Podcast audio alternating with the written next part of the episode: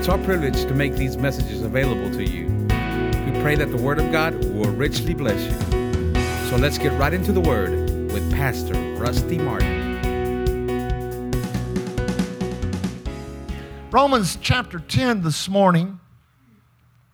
I've recently been very impressed in my spirit about the, I don't know if I would call it an attack or what I would call it, of the deterioration or breakdown of the great move of God we saw in the, it actually began to take place in the 70s, and then I got in on it in the early 80s, and then in the 80s, the 90s, then kind of into the first part of 2000, 2001, 2002.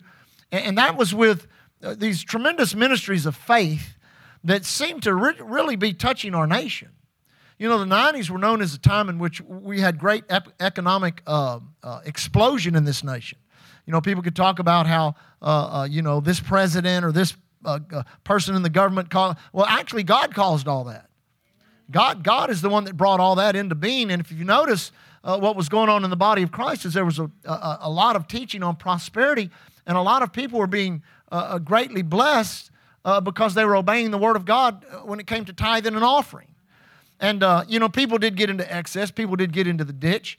but a lot of these, of course, many of these ministers have gone on to their reward. they lived out their years in righteousness and, and, and finished their course and uh, uh, the generation behind them uh, kind of picked up the mantle for Brother Hagin. Of course, his son, uh, uh, uh, Kenneth Hagin Jr., still teaches and preaches like his daddy do, did, and, and, still has great effect. The, the, actually, the what, what we see the effect of Rhema that it has today is really not as it was in the United States when Brother Hagin was alive, but internationally now. There's Rhema churches all over and Rhema Bible schools all over the world now uh, that are that are probably as large or larger than the one in Tulsa. Uh, uh, other ministries, of course, Brother Osteen uh, went on to be with the Lord. Joel kind of took uh, the ministry in a little bit different direction. So you really don't see the flavor of faith at, at Lakewood there, although Lakewood is a blessing to many people. Amen. And uh, then other ministries, of course, uh, uh, Richard Roberts is still active in ministry. There are others. Benny Hinn, who was very much used by God in the 90s, his ministry is not what it was in the 90s. Uh, uh, Brother Copeland's ministry is not what it was in the 90s. Uh, many of those faith ministries, there was just a, a tremendous, I don't know if it was an attack or if people just quit following the doctrine. I don't know. But, but a lot of people just left the roots of, of uh, the foundational roots of faith uh, to kind of adhere to something that was a lot more apathetic or complacent or that put a lot less of a demand upon their life. Now, there's also, there's, God always keeps a remnant of people, uh, you know, connected to Him in, in such a way and, and, that, and that they don't lose the momentum of the moves of God uh, in the past. If you go back uh, back to 1907 and see the great outpouring of the Holy Ghost that took place on Azusa Street and how the move of God out of that, you know, there were, there were people that picked up that move of God and went all over the world with it. Uh, and basically, that was not a healing revival of any type, although there were healings that took place in that move of God. Basically, that move of God was people getting baptized in the Holy Ghost, being filled with the Spirit. You know, uh, uh, there was a, a, a man that came to Houston uh, actually, he came in the uh, right after uh, World War One, so that'd be 1918, 19, 19, 1920, right in there. Raymond T. Richey, and, and built a, a church there. It's still there today, Evangelistic Temple.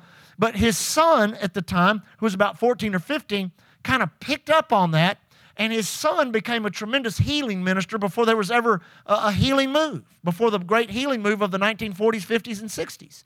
And so Raymond T. Richey had this, this powerful ministry. Over in England, there was a man named Smith Wigglesworth. There was another man named Howard Carter. And, and it, it seemed like after that great move of God in 1907, John G. Lake, he took that move of God to Africa and saw a great outpouring of the Holy Ghost.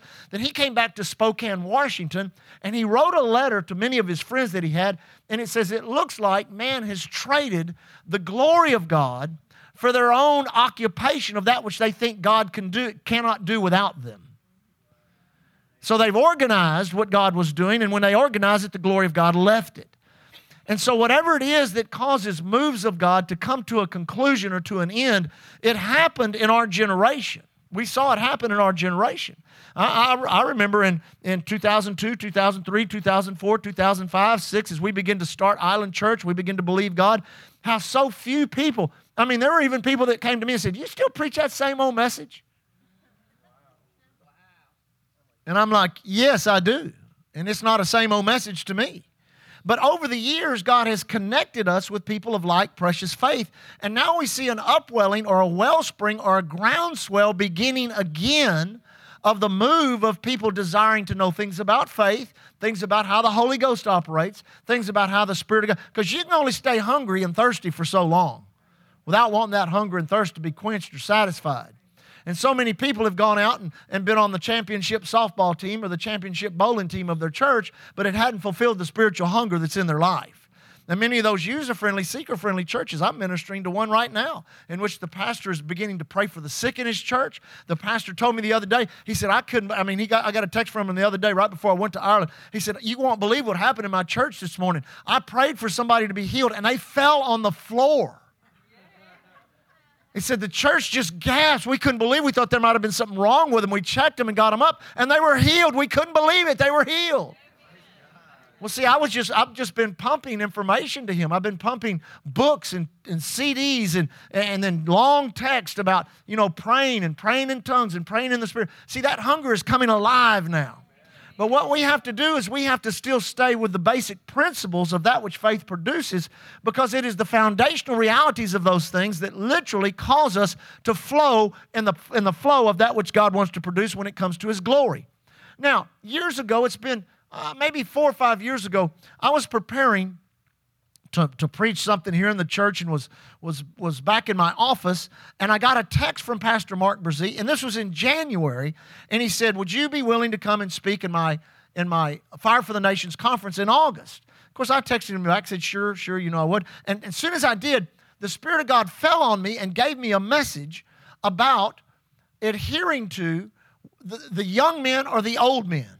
You can go find it over, I believe it's in Second Chronicles 20, uh, First Chronicles chapter 20. talks about Rehoboam and, and how when Solomon died, Rehoboam went and counseled with the young men, and Rehoboam went and counseled with the old men. And the old men said, Don't be as hard as your father Solomon was on the people. Uh, don't be, don't, don't, you know, uh, ease up on them a little bit. Don't, don't tax them as much. Give them a little liberty. And then the young men said, no, if your father was, if your father was hard, you'd be twice as hard. Well, what he did is he listened to the advice of the young men and it divided the kingdom. The king, kingdom has never been uh, uh, together again. And we came to a point of time in which many of these older gentlemen went on to their reward in heaven, and, and, young men were becoming very successful. But, but when you adhere to the young men instead of what the old men have produced, then you make a mistake. You make a mistake. Amen. So we're going to stick with the with the doctrines that have been proven, that have that have gotten people uh, uh, answers to prayer, healings in their body, uh, the glory of God, the manifest, all of those things. Now, let me say this. I was listening to Norvel Hayes the other day. Uh, Norvel Hayes, I don't know if many of you might not know who he was, but he was used mightily by God back in the, in the, in the charismatic move. And Norvel Hayes was pretty much responsible for Benny Hinn. Uh, uh, he was there. Benny Hinn got born again in a home group at age 19 and he was just on fire for God, and Norvel Hayes kind of took him under his wing.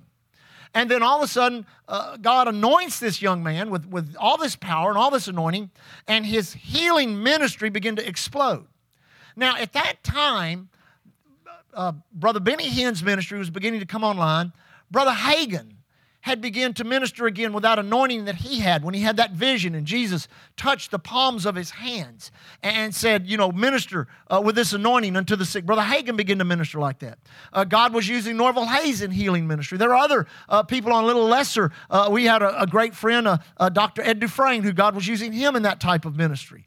in our own ministry, we were seeing great signs and wonders and miracles. So you could go, you could go to a Benny Hinn meeting, a Kenneth Hagin meeting, a, a, a, Ed Dufresne meeting, one of our meetings. It doesn't ma- didn't matter back then. Somebody who was flowing in that healing anointing, and, and there was a possibility you could be healed. Because not everybody got healed in all of those meetings, but there was a possibility. Uh, uh, many times it was just the mercy of God that reached out and touched people. But now, these precepts and concepts of faith do not produce a possibility, they produce a reality, which means what you could not get in one of those meetings, you can get from the Word. And we have to, I believe that is the direction God is taking the body of Christ today. I don't, I don't, I, in no way uh, think that God is going to reduce in any way those that are desiring the healing ministry in their own ministry. I've had some things happen to me in the past uh, year or so that, that, that Lord, the Lord is indicating a greater move of healing power.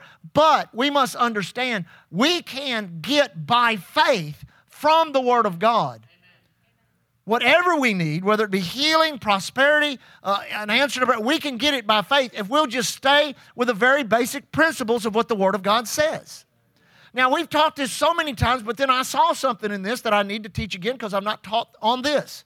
Now, notice what it says. Verse 8 of Romans chapter 10. It says, But what saith thee? The word is nigh thee. Everybody say, The word is nigh thee. Now, that word, that word nigh is the word near. The word is near you even in thy mouth and in thy heart. That is the word of faith which we preach. Now, when it comes to confession, why has the enemy fought confession so hard? You know, all these derogatory terms. Are you a name it and claim it or a blab it and grab it? Well, well, you know, that's just derogatory toward the toward the move of God. We we we honor and respect God more than to use terms like that. Amen. But you've got to understand the word does not work outside of the word in your mouth. Now, let me say that again. The word does not work outside of the word in your mouth. I've heard people, you know, you hear people say, uh, you ask them, you know, maybe going through a physical challenge, and they say, well, you know, uh, uh, uh, uh have you been prayed for? You believe in God? Well, you know, I'm just trusting the Lord. That, that's, that's unbelief. That's a sign right there that they're, that they're just kind of hoping that God will do something. But the word is not nigh them.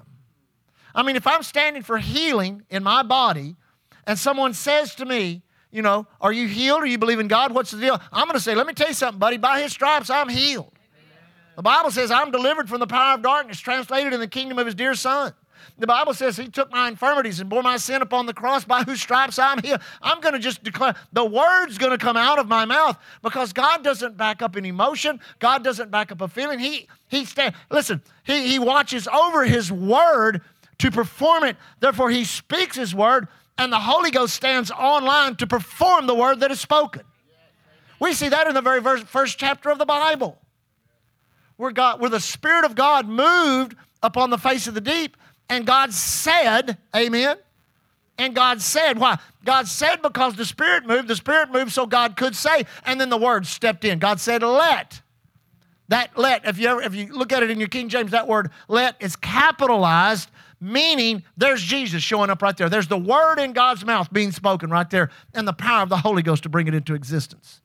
Now, notice this the Word is nigh thee, even in your mouth and in your heart. That is the word of faith. Now, notice that again. The word of faith. So, the word of faith is not a movement. Man, I heard guys get up when, when Brother Hagin went to heaven. I, got, I heard guys get up in their pulpit and scream, The word of faith movement is over. Well, not for me, because the word of faith didn't die with Brother Hagin. Much as I love him, it didn't die with him. You say, what do you mean? It's not a movement, it is a doctrine, it is a principle. When you study the six basic doctrines of Christ in Hebrews chapter 6, verse 1, faith in God is right there in the middle of it. Faith towards, faith towards God. So it says here, it says, uh, which is the word of faith which we preach, that if thou shalt confess with thy mouth the Lord Jesus, shalt believe in thine heart that God hath raised him from the dead, thou shalt be saved. Everybody say, be saved. This is a specific word for a specific problem. What is the problem? Man is separated from God. Without God, man goes to a place of eternal separation from God, never to return again to a place of, uh, of life and living. Are you with me? So, man's greatest problem is solved by not God's word speaking over them, but God's word in your mouth. Now, th- think about that for a minute. Well, God could just speak it and create it, but he's got to have an instrument down on the earth for it to be created through. So he's looking for people who will get what? The word in their mouth. So you could actually say it like this that if thou shalt confess with thy mouth the Lord Jesus, shalt believe in thy heart that God hath raised him from the dead, thou shalt be saved. Thou shalt be healed. Thou shalt prosper. Thou shalt have the breakthrough. Thou shalt get the house. Thou shalt get the car. Thou shalt get the promotion at your job. Thou shalt get the wisdom that you need for, your, for, for, the, for the school that you're going to. Whatever you need from God, you're going to have to believe it in your heart and confess it with your mouth, and you're going to have to let God be the God that He desires to be in that situation in your life.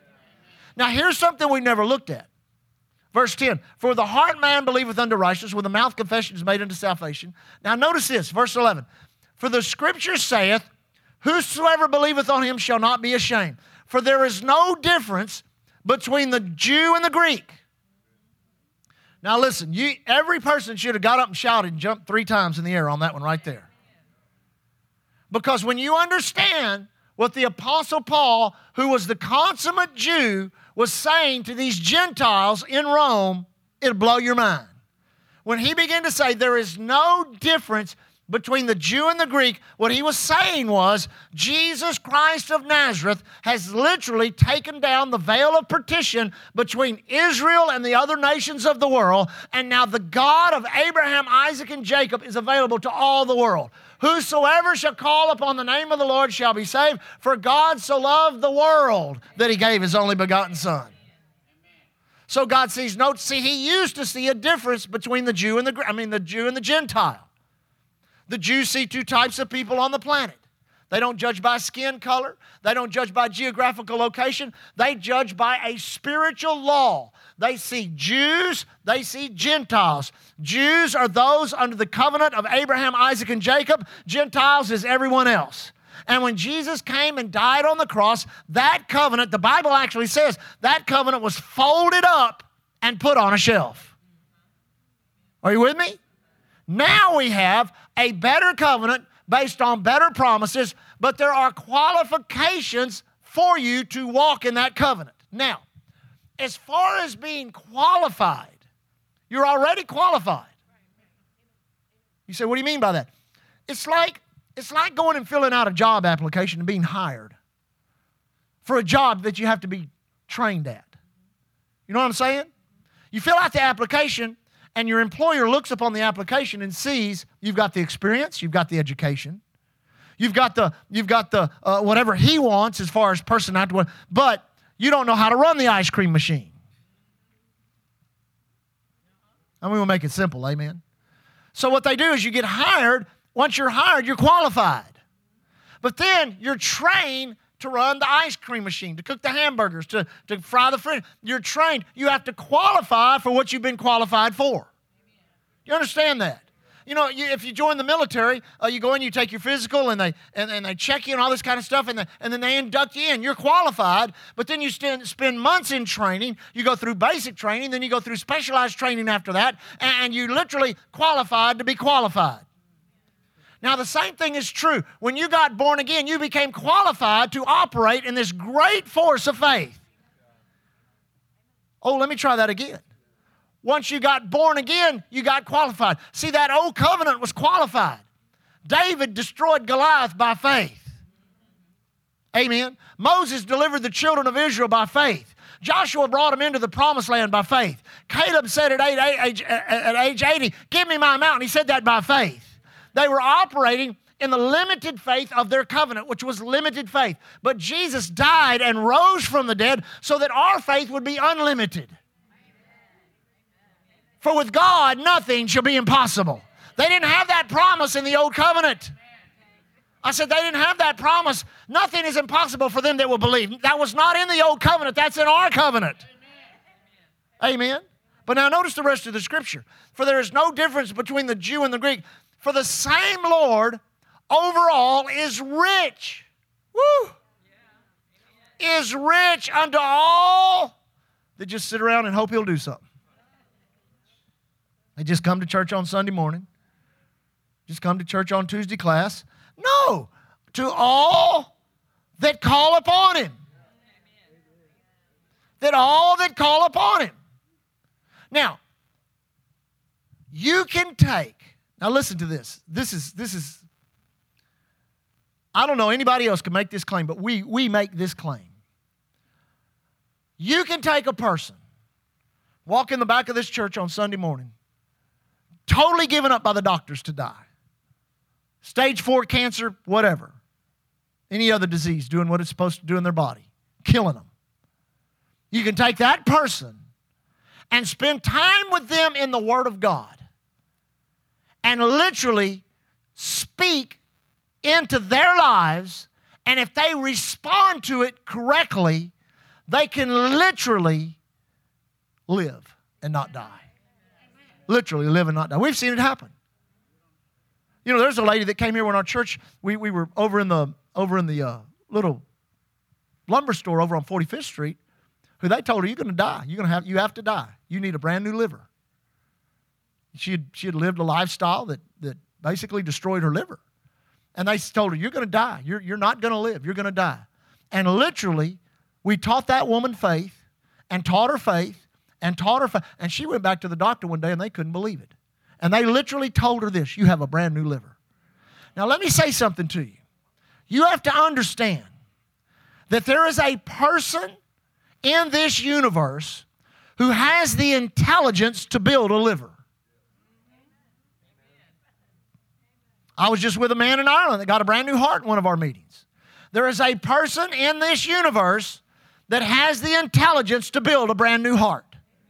There is a person in this universe who has the intelligence to do whatever it is you need done. But you must connect with the protocol that brings that person's ability into your life and it literally begins with you realizing that the most important connection that you have to this person is your mouth. Because your words are the only thing that touch both the natural and the spirit realm. I listened to a testimony the other day, a, particular minister. Woman came to him, 32 years old, school teacher. And some strange cancer got a hold of her liver and it got a hold of the four corners of it. I don't really know what that means, but that's the way they described it. They had exhausted a lot of their money, they had gone to all of these meetings, and so he's teaching in this, in this camp meeting format in Memphis, Tennessee. He pulls up a chair and pulls up a chair with her and says, Now I'm going to teach you how to get a brand new liver. And he began to teach her you can have a brand new liver if you will do this, if you will do this, if you will do this, if you will do this, if you will do this, and if you will do this. So as he began to teach her, what did she do? She began to write it down because she was a school teacher.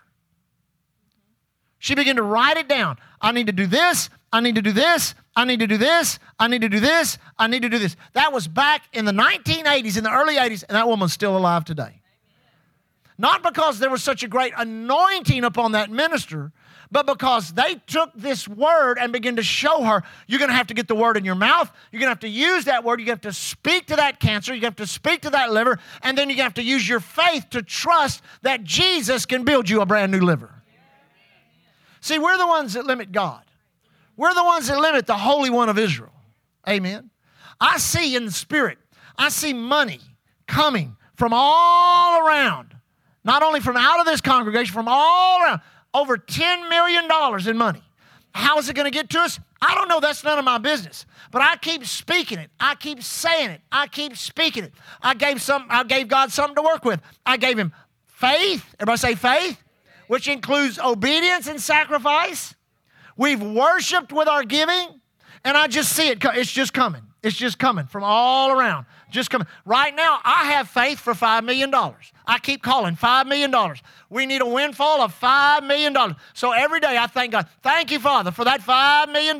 That'll kick off our building program, and we'll, take, we'll, we'll, we'll go from there by faith to whatever else we need.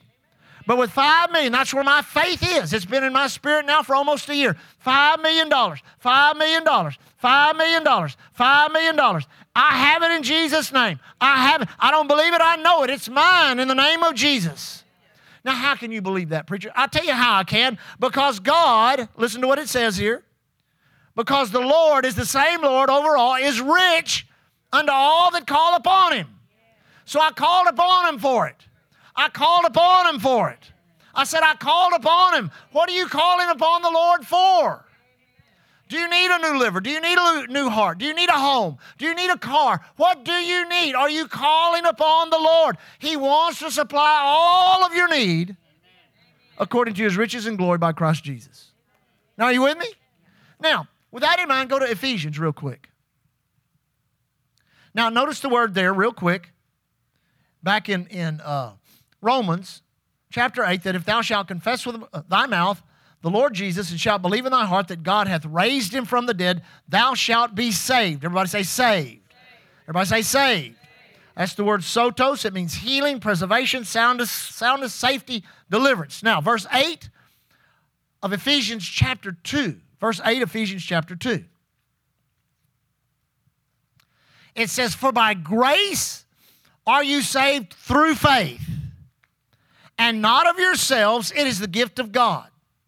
Not of works, lest any man should boast. For we are his workmanship, created unto Christ Jesus unto good works, which God hath before ordained that we should walk in them. Now, those good works are not necessarily, not necessarily the benevolence we bestow on people. That ought to just be part of our Christian character. To help people. Come on, church, we ought to just help people because we love God. Know God loves them. God used us as an instrument to love people and help people. But now these works here are the works literally that God wants to produce in the earth.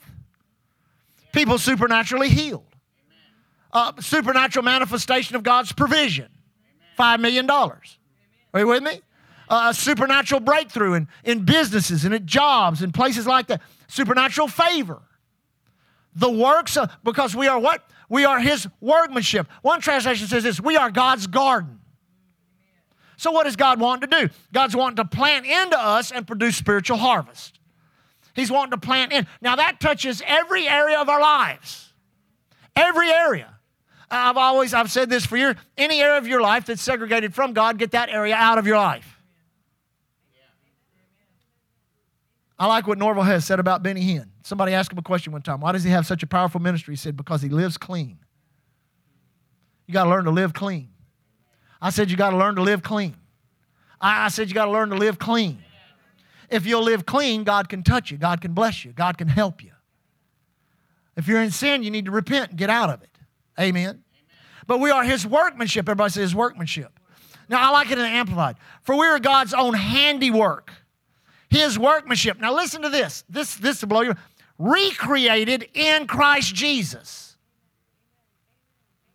Recreated in Christ Jesus. Born anew that we may do those good works which God predestined, planned beforehand for us taking paths which He prepared ahead of time that we should walk in them, living the good life which He prearranged and made ready for us to live. Oh, you ought to shout it on that. Are you living the good life? Are you living the good life? God wants you to live the good life. Why? Because He's predestined us in Christ Jesus to live the good life. The good life is not sick. The good life is not broke. The good life is not barely getting along. The good life is the good life. But now notice, we are his handiwork. Now, back back up into verse 8 again. For by grace are you saved through faith, not of yourselves, it is the gift of God. Well, what is the gift of God? The law of double reference refers, the Greek language law of double reference is in operation here which means both the, gra- the grace is a gift and the faith is a gift. So God gives grace and faith taps into it. It's like those. Uh, I went to uh, to uh, uh, Montreal, Quebec, Canada, to preach one time, and it was in the fall of the year, and they were harvesting the maple syrup from the trees. That's so cool. Remember, I brought back a deal of that of real maple syrup. Now, there's these big trees out there, and those trees are full of maple syrup. They're maple trees, by the way. You get maple syrup out of a pecan tree, amen? and that, that maple syrup is in all those trees. It's in all of them. Has always been there since creation. It's that's always been. That syrup's been in those trees. But but nobody ever got any maple syrup for their pancakes till somebody figured out that you can tap into that tree and they, they got this unique looking tool that goes into that tree and kind of straps around, goes into, and they hang a little bucket on it. And it'll kind of drip, drip, drip in that bucket. And then they go around, they get all the buckets and pour it in a big bucket, and they got maple syrup. It's amazing. But those trees were always there. Those trees were always there. Now, grace is like that in your life personally. Grace has always been there. Sinner, saint, doesn't matter. Doesn't matter. But the Word of God came to you, and it became what? It became the little instrument and the bucket to drain the grace out so that you can appropriate by faith the power of that grace that God provided for you through redemption. It's always been there, but we never had the faith because we hadn't been redeemed yet, and it was for the Jews. But now there's no difference between the Jew and the Gentile. Now God is rich. Amen. Now God is rich toward us in every area. And now God has given us what? He's given us the tapping instrument. He's given us that which we need to tap into grace, where grace was generic and in general, keeping us out of keeping us out of prison, keeping us out of the graveyard, keeping us out of lifestyles that would have caused us never to have been able to get saved. Did you know there are lifestyles that inhibit people from ever being saved? Did you know that? Did you know there are people out there involved in lifestyles right now that they cannot get out of? So I believe God can get them out of, yeah, but they cannot get themselves out of it. That's the kind of that's that's that's how close we're living to the end of this dispensation, and that's six thousand years of what I call reverse evolution of man going to, from the presence of God to the animal he is today. And there are people that just cross the line. You say, I don't know if I believe that. Then you need to read the Bible. God talks about him turning people over to a reprobate mind. So we need to reach them for Jesus. We can't. We can't. They're done. They're, they're, this is the greatest heaven they'll ever know. Amen. But then there are others, everybody say others, that are out there wondering is there any hope for me? Is there any chance? Well, thank God grace is keeping them alive like He kept you alive Amen. until you got what? Faith. Grace kept you alive till you got faith, and faith did what? Faith got you salvation. Now you're saved. How did it get you salvation? You believed in your heart. You confessed with your mouth. You gave God words to work with. You got to give God words. The Holy Ghost has to have the words. You have to have the words. You have to have the words in your mouth consistently, day after day, week after week, year after year, decade after decade, an entire lifetime. You have to have the words in your mouth.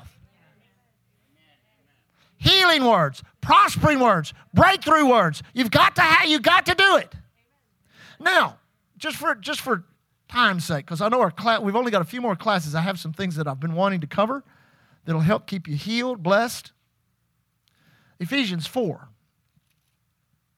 Ephesians 4. Now, I, have the last few weeks become much more aware of this scripture in, in ministering to ministers as I've had some conversations and, and, and, counseled with some pastors and ministers that were just needing some help, and we were able to help them. Thank God we could. Amen. By the grace of God. Verse 7 says, But unto every one of us is given grace according to the measure of the gift of Christ.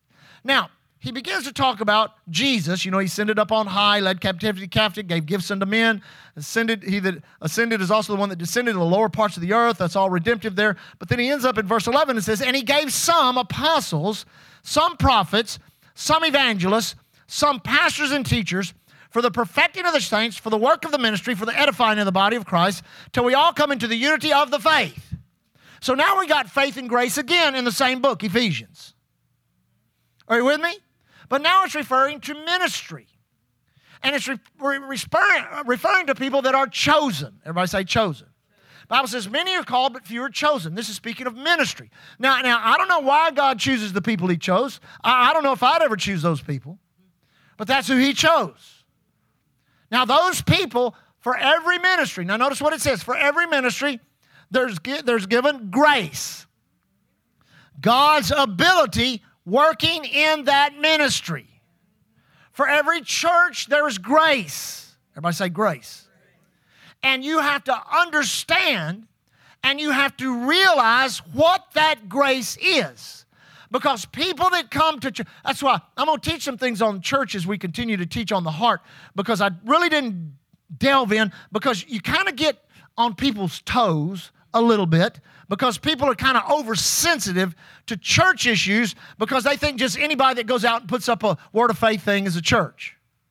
That's not true. I said, that's not true. God has to call you, it has to be a supernatural calling. And there has to be a grace. That grace is realized over a period of time. We've had people that uh, left this church to, to, start a, uh, to start a church, and they were wrong. And I didn't discourage them. I said, go do it. But there was no grace. I knew there, there wasn't any grace when they left, wasn't any grace when they got there. That little bit of a little bit of a, a, a, a, knowledge of the word, gathered a few people for a few years, and now it's over with. Now let me tell you something. That is very dangerous. Because there were people that left here that stepped out from under this grace. You want your faith to work? I'm trying to help you. They stepped out from under this grace, and it's caused them all kind of problems in their life. Other people have gone out and done things and just kind of stayed in a stagnant mode. And I wonder, why isn't this thing growing? Why isn't this? There's no grace there. There's no grace there. Listen, if there wasn't any grace on this ministry, we wouldn't be here 15 years. We'd have never recovered from 2008. We wouldn't have land. We were looking at our looking at our uh, uh, uh, information on our accounts the other day and everything that this this church is worth most more than most churches that have buildings. This church is worth almost $4 million of assets, properties, possessions that the church owns. That's grace, financial grace. Many people have been saved here, many people have been healed here. There's been great conferences and camp meetings and speakers and moves of the Spirit and move. There's grace here. But see, you're the one that determines how close you get to that grace or how far you stay away from it.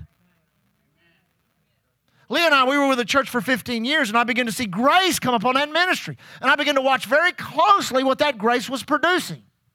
For six years, Lee and I, all we did was rent a little house, rent a little place here and there, and we began to see that grace work. And we began to say, it works in our church, it'll work for us. And it works supernaturally for us. Why? Because we pressed into that grace instead of pulled back from it. Amen. And God gave us grace to, to walk away from that. God great, gave us grace to start this. God gives us grace to travel. God gives us grace for missions. God, God's given us grace for that building. Come on, church. All of that grace that's working, you've got to make a decision on how close or how far away you're going to get to that grace. And what people tend to do is they tend to judge personalities. Amen. They tend to judge, you know, results. They tend to judge this. They tend to judge that. And it estranges or it pulls them back from the grace that God's trying to produce in their life.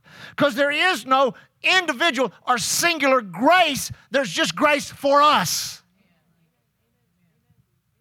Now, let me say this there's people that get away from that grace, and the mercy of God will keep them. But it'll only last for, so there's a time limit on that mercy in which God is trying to say to them, get back into that grace, get back into that grace, Get back into that grace. Get back into that grace. Get back into that grace. I watched, uh, I, it was very pleasurable for me as a pastor to be in Ireland with, with Ryan and Kimberly and to see the grace that's upon them. You know where they got that? You know, they picked that grace up?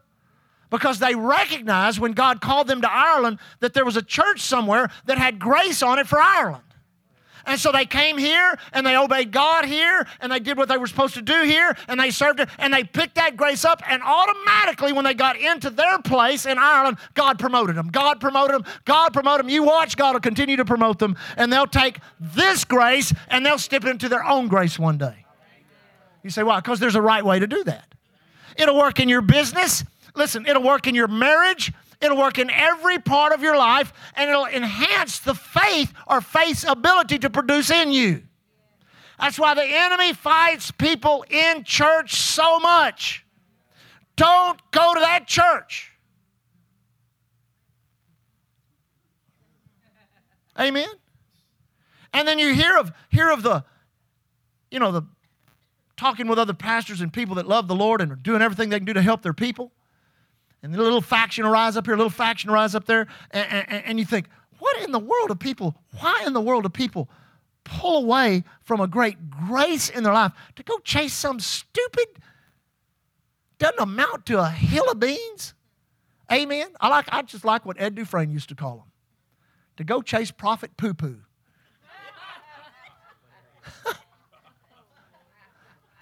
you had to know Dr. Dufresne. But it's true. And to just step out from under the grace of God and step out from under his blessing and step out because there's a little there's a little buzz going on here or a buzz going on or they don't understand church. Now I taught this when I was in Ireland. I've probably mentioned it here a couple of times, but it's really the point that I want to make here.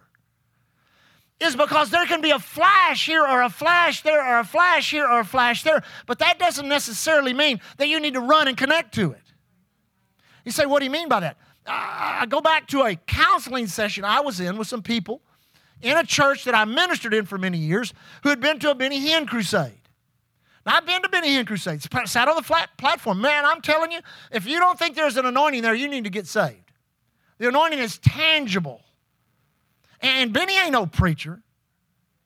He get up there and sing and talk about God till God starts doing stuff. That's what he does. That's how it works. He copies his mentor, Kathryn Kuhlman. He never knew Kathryn Kuhlman, but that, he copies her. He went around to her meetings and he claims that at a graveside, uh, uh, uh, graveside consecration that he made, that God put something on him. Well, obviously he did. Well, this couple had been to this, and they came home to their home church, and they were like, "We're we're done with this church. We're done with this church." And the pastor said, I want you to come sit in this meeting. He said, We're done with this church. And so the pastor said, Why? He says, Well, you know, what's going on in Benny Hinn's crusade is not going on in this church. And that's what that's what God looks like. That's what the move of God's like. That's what.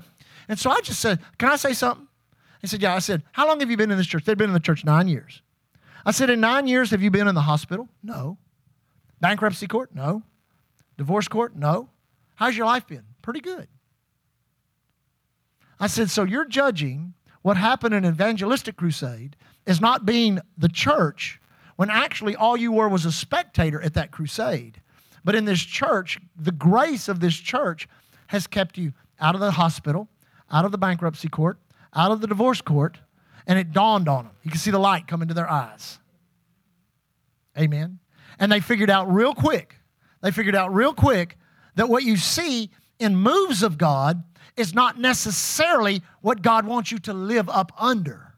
God wants you part of the body, wants you part of the church, wants you part of what God's doing in the earth today. Because I'm telling you, those waves and winds of revival, they come and go. They move back and forth across the world. They come, they go. They come, they go. I had one preacher, friend of mine, bless his heart, man, he spent a ton of money. He wanted to get Reinhard Bonnke man, I'm gonna get Reinhard Bonnke to come to my city. He gonna shake my city. I'm telling you, and they they they spent all kinds of money. They rented the Civic Center, and they, I'm telling you, Reinhard Bonnke said, I'll come. They were like, This is it, man, it's gonna blow this place. He said, Man, he said, we got in there, place was packed to the rafters. He said, Reinhard Bonnke got up, spoke 30 minutes, sat down. He was like, That's it? That's it? That's it? Well, Reinhard Bonnke's a crusade preacher in Africa. Amen. You take him to Africa and put him in front of 500,000 people, and signs, wonders, and miracles will happen all over the place. Amen. But you expect him to bring revival into your church, it ain't going to happen. Or into your city, it won't happen. It's not his calling, it's not his grace. And a lot of people have made that mistake over the years. If I can only get this person, or I can only get that person, or I can only get this person. I had a friend of mine that had Benny Hinn after a huge crusade in which he packed out a huge auditorium, and he came to his church, and they prepared for thousands to come, and only 1,500 people showed up. Stepped out from under his grace, see? But you have to understand for every person that connects themselves to a church, that's why the Bible says, Those that be planted in the house of the Lord shall flourish in the courts of our God. You connect to the grace of that church. And the true grace of Island Church isn't land, isn't buildings, isn't missions, isn't Ireland. The true grace of this church is faith. That's the true grace of this church is the ability to have an understanding of faith taught to you so that you can eliminate so, so that you can assimilate it and then transmit it out into the different areas of your life so you can be, begin to speak yourself whole, speak yourself healed, speak yourself blessed, speak yourself whatever it is, you can you can begin to speak Your faith, because it's taught to you over and over and over and over and over, you can't help but get some in you. Amen? So everybody say grace. Now, we're not going to go there, but one of my favorite redemptive scriptures is Genesis, excuse me, is Galatians chapter 20, chapter 2, verse 20. I'm crucified with Christ. Nevertheless, I live, yet not I, but Christ lives in me. Uh, the life I now live in the flesh, I live by the faith of the Son of God who loved and gave himself for me. Then the next verse, verse 20, says this I will not frustrate the grace of God. Now, what he was saying was, what he was referring to, because obviously there was a frustration in him, in people coming behind him in his ministry and trying to bring Judaism into Christianity. Amen? So he basically makes a statement I'm dead, and I'm going to show you where I died. I died upon the cross of the Lord Jesus Christ. I'm crucified with him. I'm dead to the law. I'm dead to legalism. I'm dead to the Passover. I'm dead to the Torah. I'm dead. I'm dead. I'm dead. It's no longer I, but Christ lives in me. And the life I now live in this fleshly body, I live by the faith, not by the law. I live by the faith of the Lord Jesus Christ who loved and gave himself. Therefore, I will not frustrate the grace. Which means what? People do it all the time. They step out of grace, they frustrate the grace. They think, why can't I receive from God? Why, can't, why isn't this grace working in my life? It's a faith issue in you. Listen, and I've said this for years. You must learn literally from the day you get born again till today and tomorrow and the rest of your you've got to learn to speak a new language. You have to learn to speak the language of redemption. You cannot speak English, Spanish, Swahili, French. You've got to speak redemption. What do you say about yourself? What do you say about your circumstance? What do you say about your God? And what do you say about the answer He's given you? Well, I'm, I'm just believing God. You're going to die. Heard one guy say that. If God doesn't intervene, they're going to die. They're dead. Because God's looking for somebody to work with. He's not looking to intervene in somewhere where nobody, you know, just, if He shows up, you've already given up. Amen? You've already given up. But if out of you, eh, listen, if somebody is so far gone, but if they can still speak, if they can still form words and have enough breath to push them out of their mouth, you can take them from a deathbed to living and alive. How do you do it? You've got grace to do it. I said, You've got grace to do it. You can do that with your finances. You can do that with every area of your life. But here's the deal it takes effort. Amen. It takes effort. You can't be lazy. You can't be lazy. You got to figure out you're God's handiwork, you're God's workmanship. You can change any situation. You can turn any no into a yes. Amen. You can do it if you will just make a decision. The word is nigh you, even in your mouth, even in your mouth and in your heart, which is the word of faith, which we teach and preach constantly around here. That if you'll do what? Believe in your heart, confess with your mouth. Believe in your heart, confess with your mouth. Now, if you go to Mark chapter uh, 11, verse 23, 24, it says, Whosoever shall say unto this mountain, Be thou removed, be thou cast into the sea, shall not doubt in their heart, but believe those things which they say shall come to pass, they shall have whatsoever they saith. One time, the emphasis is put on believing in your heart. Three times, the emphasis is put on saying it. So you got to say it three times more than you believe it. Say, well, I really, really, I really, really believe it. Then you got to really, really, really, really, really, really, really, really, really say it. Amen. That means you say it over and over and over. I wake up in the morning and I'm confessing scriptures in my mind. And then my, my mouth usually connects to it, and then I got to get up and I got to start getting ready. And I go to sleep at night. And I'll read the Bible at night before we go to sleep. And, I, and, I'll, be, and I'll be confessing, oh, thank you. Yeah, by his stripes I'm here. Oh, thank you, Spirit of God. Yeah, and I'll just go to sleep. And I'll wake up. First thing on my mind when I wake up in the morning, last thing on my mind when I go to bed is what? The Word, the Word, the Word, the Word the word. I go work out. I have a routine uh, that I do at the gym. And I, all during that time, I'm confessing the word, confessing the word, confessing the word, confessing the word, driving down the street. Everywhere I go, everything I do. The word, the word coming out of your mouth, coming out of your mouth. Speaking the word, speaking it over the church, over my wife, over my health, over my finances, over what God's called us to. You've got to do it. What is your alternative? Because you're doing the same thing if you're not doing it. Did you hear what I just said?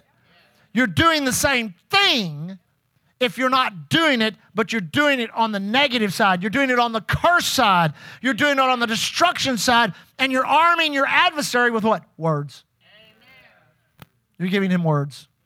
And he'll work with those words. And he'll produce doubt, he'll produce fear, and he'll destroy your life.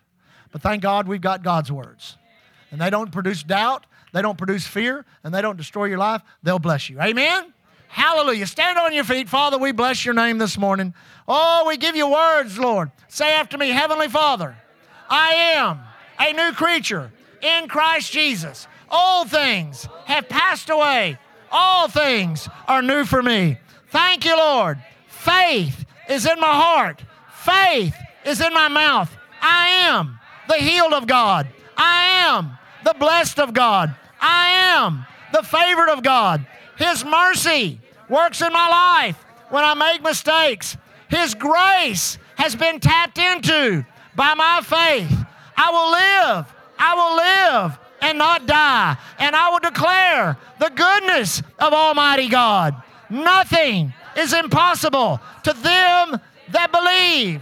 I'm of them, I'm of them. I believe and I don't doubt. In Jesus' name, amen. Now give the Lord a shout. God bless you. We'll see you tomorrow night. Thank you for joining us. We trust you enjoyed the message today. For services and special events, visit our webpage at www.islandchurchgalveston.com. You can contact us by phone at 409 770 9113. We are located at 2411 69th Street, Galveston, Texas. And remember to keep looking unto Jesus. He is the author and the finisher of our faith.